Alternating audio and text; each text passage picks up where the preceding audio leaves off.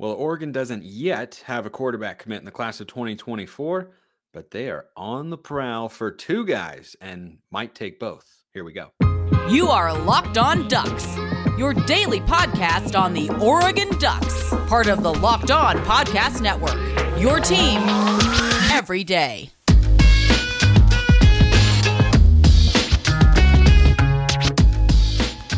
Yes, it is that time once again for Locked On Ducks. I'm your host, Spencer McLaughlin. Thank you so much for making this your first listen or your first view of the day. Part of the Locked On Podcast Network, your team every day, and your number one source to stay up to date with the Ducks. If you have not already, please like, comment, subscribe wherever you listen to or watch this show. Appreciate all of you out there who are taking this in right now. We've got John Garcia Jr. here today, our locked on recruiting insider. It's a big recruiting week for the Ducks. There's a bunch of visitors, there's quarterback talk. John, are we ready? I think so. Uh, this is this is a heck of a build up towards the spring game, and uh, yeah, recruiting obviously always coincides with it. But Oregon's been you know hosting big time recruits all spring as well, so it's it's really been a heck of a run in terms of just getting kids on campus, getting that face time with with coaches. So yeah, I think uh, the arrow, the trend meter, whatever we want to call it, is uh, certainly pointed up. Yeah, one in particular we'll talk about later in the show. Elijah Rushing has already been on campus. Won't be there for the spring game. I heard because of uh, his high school prom uh, conflicting with that. Can't blame him there. Yeah, yeah, exactly. I, you can't. Uh, you you can go on visits all the time. You you know prom, and they're not going to reschedule that uh, for you there. But let's talk about the quarterbacks first. Michael Van Buren, Luke Moga. These are the guys that Oregon is kind of you know actively on on the recruiting trail for pursuing both of them. Moga, the three star who we've talked about here on on the show previously, has uh, set a commitment date that was on Friday. Now that's been pushed back but Van Buren's not expected to commit until July. But Van Buren's going to be at the spring game on Saturday. So a lot, a lot of things to dive into here, John. Let's start with Michael Van Buren coming at or coming to the spring game this Saturday in Eugene. Where does Oregon sit with him in the process? Yeah, I think this is a return spring visit for for Van Buren uh, all the way across the country, coming from from Baltimore, Maryland, and there is legitimate buzz that is coming with this visit to the point that the perceived leader for him going into the spring, Penn State, is beginning to pivot. They actually today, as we record this uh, on, on Tuesday, they offered a quarterback in the class of 2024 in Florida, Trevor Jackson. So I think Penn State is starting to at least realize that the competition for Van Buren is, is really heating up, and the Oregon Ducks are the primary driver for that theoretical concern. But individually, look, Oregon's done a really nice job with him. You know, it was one of the early targets for uh, for the Dan Lanning coaching staff, even under Kenny Dillingham, and it's really picked up even more with Will Stein taking over there as OC, and now the two have built a rapport individually in Eugene that will be you know strengthened on Saturday for the spring game. So yeah, there's there's real traction with Michael Van Buren and the Oregon Ducks. And you talk about a classic potential fit here. I mean, this is maybe the top available dual threat quarterback in the class of 2024 among the uncommitted plays at a national program. Uh, just just really fits the modern game to a T. He's a legitimate elite thrower of the football and an elite runner of the football, which is not something we always talk about at the position, even in this day and age. So I think he's a, a guy who's already dealt with a ton of pressure, um, and and the recruiting has been similar. Like he's handled this very business-like, but he's already got that July commitment date um, on the books. Uh, Penn State previously was the only school that had an official visit in June lined up, which I think led to some of that Penn State confidence uh, earlier this spring. But I do think as the visits have changed and progressed, mainly towards Eugene, Oregon, obviously the confidence in, uh, in that coaching staff has risen there simultaneously. And, and I expect it to do the same again this weekend when he's back on campus. What about Luke Moga, the other quarterback that Oregon is is going after here? He pushed back his commitment date was originally going to be Friday. Oregon's long been seen as kind of the the favorite for for Moga. Is there any concern on that front with him delaying his announcement? I think initially when when you see uh, a spring game visit on April 29th and a commitment date of April 28th, you feel like okay, well this is a layup for the Ducks. And then when you see the news that it's been postponed, you say, okay, is is Kenny Dillingham in Arizona State working in uh, for the in-state recruit? Is Miami still a part of the conversation? You start to wonder. But uh, since then, the plans to not only attend the spring game on Saturday have been confirmed by Moga, but also an official visit to Eugene in the month of June. Uh, so I do think the the traction is still very much there for Oregon. Oftentimes, when there's a, a program either considering taking two or trying to formulate the right communication to its quarterback targets when it does have the decision in to take two quarterbacks there's often a a pause or a pivot from the recruits themselves but it can be done it has been done at, at a high level and and honestly between these two quarterbacks in terms of their readiness to play power 5 football at that position it would make sense if these two were to be the pair that Oregon brings in from a stylistic and a, a development standpoint. Van Buren ready to go right now. He's he's got a lot of juice to to be a day one type guy in the Power Five, and I think Moga very much. Uh, on the higher ceiling front, elite sprinter. He just ran 10 7 the other day in the 100 Oof. meter dash. Um, and a developmental passer. Just doesn't have the passing resume that Van Buren has today, but he was playing receiver a couple years ago, right? So he's got a long way to go, kind of DTR ish in that he's got to put it all together as a passer in the years to come. So theoretically, that's how you want to stagger guys you bring in uh, in the same recruiting class. And then from Oregon's perspective, you totally get it, right? Ty Thompson, Austin Novosad, the only guys on scholarship right now beyond 2023. So naturally, you need three, four, five scholarship quarterbacks at the Power Five level. So you understand Oregon's approach but you also understand the recruits, the teenagers saying, "Hey, are, are, y'all doing this? How do we communicate it?" I think all of that is is being reconfirmed ahead of the spring game, and with Moga and Van Buren both set to be there together, I think this will be something they could maybe reiterate together from the whole the Dan Lanning Will Stein battery and how to communicate that uh, in the right way. So fascinating development between Oregon uh, and, and really wrecking the QB dominoes nationally all at one time. Uh, longtime favorite Luke Moga still looks pretty good to Oregon, and then the emerging school in, in Van Buren's recruitment is, is, also the Ducks there simultaneously. So it'll be interesting to see how they operate together, the two quarterbacks on campus, and obviously how the coaches communicate and reiterate what their plan is from the Oregon perspective. But the beauty of it is they can do all of that in person uh, on, on Saturday. So I, I do think it will be worked out, and we'll get a little bit more clarity after that point. But today you got to like Oregon's chances to potentially land both. It's got to be a tricky situation for the coaching staff to try and make a pitch about being a starting quarterback at your school to guys who are in the the same recruiting class who are the same age we're both going to be like do you talk to them at at the same time? Do you re- recruit them at, at the same time? Do you hold them in separate rooms? Do you keep them on opposite sides of the campus? Right, you get this locker room and you get the other locker room over there. We want you to forget that the other guy exists. Like I, that that seems like a fascinating dynamic that I want to uh, dive into. But I always love diving into built bars because they are delicious and they are healthy. They're covered in 100% real chocolate, as you know, and they've got a bunch of amazing flavors like churro. I'm a mint brownie guy. There's peanut butter brownie. There's cookies and cream. There's churro puffs. There's brownie batter puffs. Those are absolutely fantastic. And if you want a tasty, healthy snack, built bars are indeed the way to go. You don't need to wait to get a box. For years, we've been talking about ordering built bars at built.com, which you can still do. But you can now get them at your local Walmart or Sam's Club, and you can get your specialty flavors at built.com. If you're close to Sam's Club, run in, grab a 13 bar box with our hip flavors brownie buff, brownie batter puff, and churro puff. You can thank me later. Go get your next order of built bars today for tasty, healthy treats. Okay, John. So how how does that work? How do you recruit two quarterbacks at, at, at the same time? And a couple of you out there submitted some questions on this front that uh, that we'll we'll certainly get to. But just kind of your initial reaction to going after two high school quarterbacks in the same class. What's that like for a staff?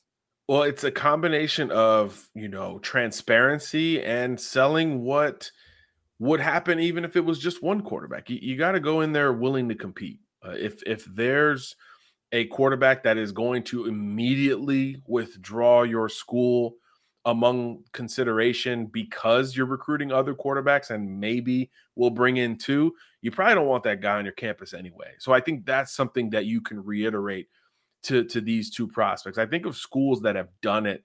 Lane Kiffin did this as Alabama's OC with a couple of guys that are making a lot of, of dollars in the same class. Tua Tagovailoa and Mac Jones. Same class. They committed, I think, two more two months apart from from one another. Um, and the way they sold it was just, hey, stylistically, you guys are totally different. Physically, you guys are totally different. But we want you to both compete right out of the gates and kind of let the chips fall where they may. Um, and obviously, both of them got to win national titles, and and and now they're piloting NFL offenses in the same division, by the way. But the way Lane Kiffin did it was in in the variance and the competitive light simultaneously. Um, you, you always take one before the other, uh, and and it looks like we think Moga's ready to commit a little bit sooner than Van Buren would be. So I think you have to reiterate that uh, when they're on campus and and say, hey, Mike, um, Moga might commit first, but don't don't allow that to deter your your interest in Oregon. We still want you very much. We need to build up uh, the the current and future quarterback room as as strongly and deeply as possible. And I and I think again, you can sell the stylistic differences and the developmental differences between these two quarterbacks. I think together, and, and it's something that should, they should probably understand. But to me, the ball is kind of in Moga's court. He's the one that was ready to go sooner rather than later. That Oregon was trending for first, and he's in the Pac-12 footprint, right? He's a kid out of Arizona um, an area that is becoming more and more important to not only the Pac 12, but a lot of schools in college football recruiting. That's the one that feels like it's a little bit more touch and go. Van Buren has already come out and said, hey, this is my final three Oregon, Maryland, and Penn State. Penn State's got the official coming up. Maryland, the home state school. Oregon was viewed as the wild card. So now they're making up ground in that regard. For Moga, it's the, the total opposite. Oregon has been viewed as the favorite, and at one point he was ready to commit here in a couple days. Uh, so I think the ball is in his court, whether or not Oregon is going to have the opportunity to take a two quarterback class because he's going to have to defer to some degree to Van Buren. And you could understand why that is not the easiest thing to digest when all these kids have been told for years, in some cases, hey, you're going to be the face of our program. You're going to be QB1. You're going to be the guy to galvanize not only this recruiting class of 24, but the team going forward. So that's something that uh, both of those guys are going to have to look at internally, but particularly in Moga's case, in my opinion. So the uh, the questions that some of you sent in, one from John Knowlton, and as always, YouTube comments or on Twitter at Smalls underscore fifty five or at Locked On Ducks DMs and mentions wide open. Shoot in there, get a question answered here on the show. It, it does seem, you know, per uh, John's John Knowlton's question here, uh, not John Garcia, the man who of course provided the answer, that Oregon could end up with, with, with two quarterbacks in the twenty twenty four cycle, which is not something I can really remember happening. I'm sure if I went back a long ways, uh, you you could find it at some point, but it's typically you, you typically have just the one. Oregon's had just the one in each of the last uh, couple of years, and um, you know th- this question came in as well from Adam Moody with the quarterback talk. Are we worried at all about possibly having too many quarterbacks on the roster? Maybe premature but Luke seems to really like the Ducks, as John was talking about. And I saw a crystal ball for Van Buren to Oregon today. Would having that many quarterbacks, four if everyone stays, Novosad and Ty Thompson, be good for the room? Seems a little crowded for me, but not sure. I, I think that's a reasonable thought, but I don't know that it's the wrong approach necessarily, John, because as as we know, the hit rate on high school recruits, especially quarterbacks, is not 100%. So if you have more options there, I think you have a higher chance of finding someone who is going to be a long-term viable option beyond Bo Nix in 2023 because you know we we know that Ty Thompson's got the potential, but can he learn to execute the offense and all the nuances of playing the position? Now we don't know. We we we really don't know because we haven't seen him play in each of his first two years and probably won't see a lot if any of them at all. I mean, he'll hopefully get in some uh, garbage time and whatnot, but we haven't seen him uh, the last couple seasons. Won't see much of him again this year. So if you went into next year with Ty Thompson, who was a, a high four or five star quarterback, and then Austin Novosad and Michael Van Buren as four stars, and Luke Moga is a three star. I mean, I, I don't think that's the worst situation for the Ducks to be in if you basically anticipate, okay, one of those guys will probably end up transferring at some point. But that's kind of the way the game is played now. 100%. I mean, there are great players in the portal at, at quarterback in every stretch. I mean, Tyler Buchner, I think, was the opening day starter for Notre Dame last year. He entered the portal this week uh, because they brought in a transfer who's going to get the QB one duties, and he's Sam not Hartman, willing to yeah. wait. Yeah, Sam Hartman. Yeah. So, and their recruiting class of 24 is is good, and they they brought in a great player in 23 as well. So that is the norm. Um, you you it, you can't recruit with the attrition in mind. You have to recruit with the ascension in mind. Hey, this is this four pool a group of quarterbacks. If if it works out this way, one of these guys is going to be our guy. So whatever it looks like after that, you have to just be willing to accept as a coaching staff. And yeah, one or maybe two of those guys might say, well, if I'm not QB1, I'm out of here. And that's just something you have to embrace in, in this day and age of college football. Um, obviously, you want them to stay if at all possible because you're always one play away, especially at that position.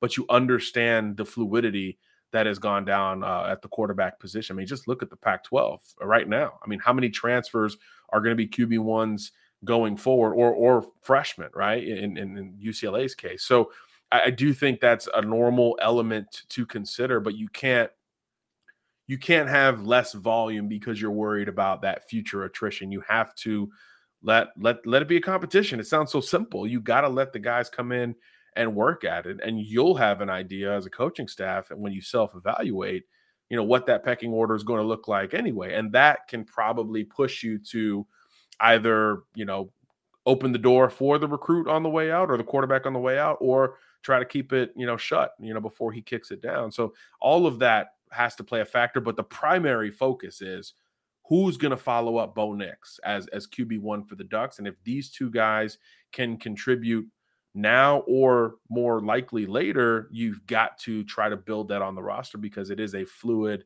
and rough position to have any type of depth uh, at any level with. Even you know, even a program like like Oregon, everyone deals with this. This is not an isolated incident. So yeah, you got to recruit with QB ones in mind, and and I think if you're bringing in two, you've got to use it as a, a tool to try to create competition now that will last into you know the post Bo Nix era as well. The uh, the recruiting grind for Dan Lanning and the staff go beyond the quarterback position, though. Plenty of other uh, positions to to look at, and the visitor list, which Max Torres and I are going to talk about in in more detail on on tomorrow's show. So make sure you tune in for that. Is mighty impressive to say the least uh, for for this spring game. It is the most star studded group of high school uh, prospects to ever go to an Oregon spring game. Really, I mean, you, have had some highly coveted prospects and uh, guys who became great players at spring games before in the past, but the the depth of talent here of four and five stars, and all this sort of stuff, it's it's really swinging for the fences at some level, right? And kind of like the quarterbacks, you know, you're not going to get all these guys. You're not going to get most of them. You're trying to get a couple, but it's kind of throw everything at the wall and see what sticks, right? 100%. I think you've got. I, I think. I think you've got a lot of really, really talented players here. The twenty four seven sports recruiting rankings reflect that, and, and this is what we as Oregon fans should want from Dan Lanning and company. Like, if you're going to build a team in Dan Lanning's vision that gets you back to the college football playoff, you're going to bring in high level guys, particularly on the defensive side of the ball. And their visitor list for Saturday includes a lot of highly touted defensive line prospects. Yeah, that's really where your eyeballs sort of drift when when you look at any kind of list. You're talking about maybe the best interior prospect in the country and, in David Stone, maybe the best two edge rushers in the country and, and Dylan Stewart and Colin Simmons. You could probably flip one for the other if, if, if depending on preference and style there. So you understand the desire for Oregon. And look, when you want like like you said, you want to recruit at that high level it starts in the trenches and it starts with getting kids on campus. It sounds so simple.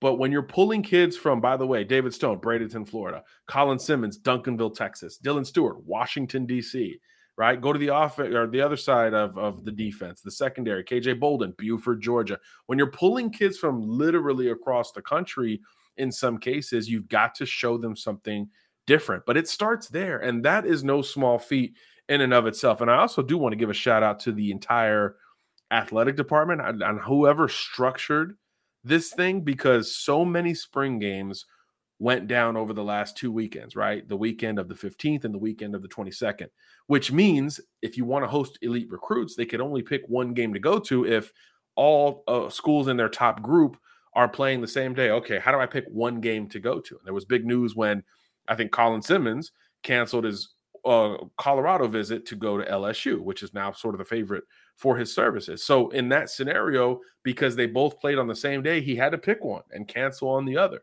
But in this scenario, Oregon having the later spring game window, I think was really brilliant from an organizational and recruiting standpoint because one, your spring practice goes a little bit deeper and you can have a little bit more time to self evaluate. But two, you have a more free weekend for recruits to go hit the trail and, and see your campus, which again, at Oregon, where you can't recruit hyper locally uh, at a consistent rate, that is a very big deal. And that's why you are afforded the opportunity for this type of visitor list. So, just as impressive uh, of, of recruits uh, and stars that are coming is, is the structure of having this window open. Because if it would have been last weekend or the weekend prior, there is no doubt a couple of these big names would, would not have been able to make it just logistically between Oregon and other programs. And in a lot of cases, a lot other programs closer to home. So I think that's a big deal for Oregon in and of itself. But yeah, this this visitor list is crazy. When you're starting with two quarterbacks and you're immediately going to five star defensive players, I mean, it's a heck of a starting point. Yeah, you've got five star offensive tackle Brandon Baker, number one in his position in the 2024 cycle. Oregon feels good there too, as well. I mean, a, a, lot of names on there that we will continue to discuss as the summer months roll along because landing those verbal commitments, you know, we know don't 100% lead to them being future Ducks, uh, but they more often than not uh, tend to be in that direction. One guy who's on that list that we've uh, mentioned very briefly before, but who I've seen tied to the Ducks for for quite a while now is Elijah Rushing out of the Tucson area. Is he a guy that that Oregon feels they're in a great position for, or is there is he just someone that you know the Ducks are are happy to be able to get on campus and try to you know crack the seal? They feel great, and they should. Uh, he's frequented that campus, I believe, more than any school in his recruitment to this point outside of Arizona, which is the school closest to home among the schools that that he is. Uh, and, and, by, and, by, the way, sorry to cut you off, but he will not be at the spring game. He was already there. We mentioned right. that earlier in the show. He won't be there on Saturday because he's already been on campus. Right. Uh, and he's already scheduling another trip back, you know. So I think, yeah, Oregon should feel really good here um, because uh, in terms of going far away from his house, uh, the Ducks have hosted him more than any other school. And that includes, it's, a, it's an impressive list. This is a great borderline five star edge rusher. Notre Dame is in this thing. Tennessee is in this thing. His older brother walked on at Florida. So this is truly a national battle for uh, Elijah Rushing. But I think, yeah, Oregon today, as it profiles, it's probably in the best position of, of any school on the list. And and really, you have to attribute it to where you would expect. It, it's that Dan Lanning, Tosh Lupoi battery of defensive prioritization and, and just aggressive edge rusher production. We, we've seen it pay off on the recruiting trail already. And I think as you start to look at some of the names visiting over the last week to 10 days, which includes Rushing and of course leads up to the spring game, if you can pluck a couple of these guys, uh, you feel really good about the future of of that position, which is becoming more important than ever, right? Getting after the passer and slowing down. Again, look at the Pac-12 and all these great quarterbacks slowing down uh, these elite passers by by any means necessary. And, and Rushing is one of the best in the country, and, and Oregon is probably in the driver's seat as things currently stand. Uh, he's going to take four officials in June. The Ducks get the first one, which is again the best position to be in. You want to be first or last, but preferably first. Create that in-person impression on on the school's dime, and few schools do it like the Ducks. Uh, and he wants to commit preseason, so he's going to take the officials and really dip into evaluation mode. So Oregon's going to have that first impression of of that type of visit. So with the Ducks already being the perceived favorite and also getting that uh, to their to their allotment before he commits soon after, you got to feel really good about Elijah Rushing. Definitely a name this entire you know podcast audience needs to know. It's a name we'll continue to follow. I, I, guess we'll just have to keep bringing back John Garcia Jr., our director of recruiting here, our Locked On Recruiting Insider, rather, at the network. John, thank you so much. Thanks for having me. Appreciate everyone listening. Have a wonderful rest of your day and go Ducks.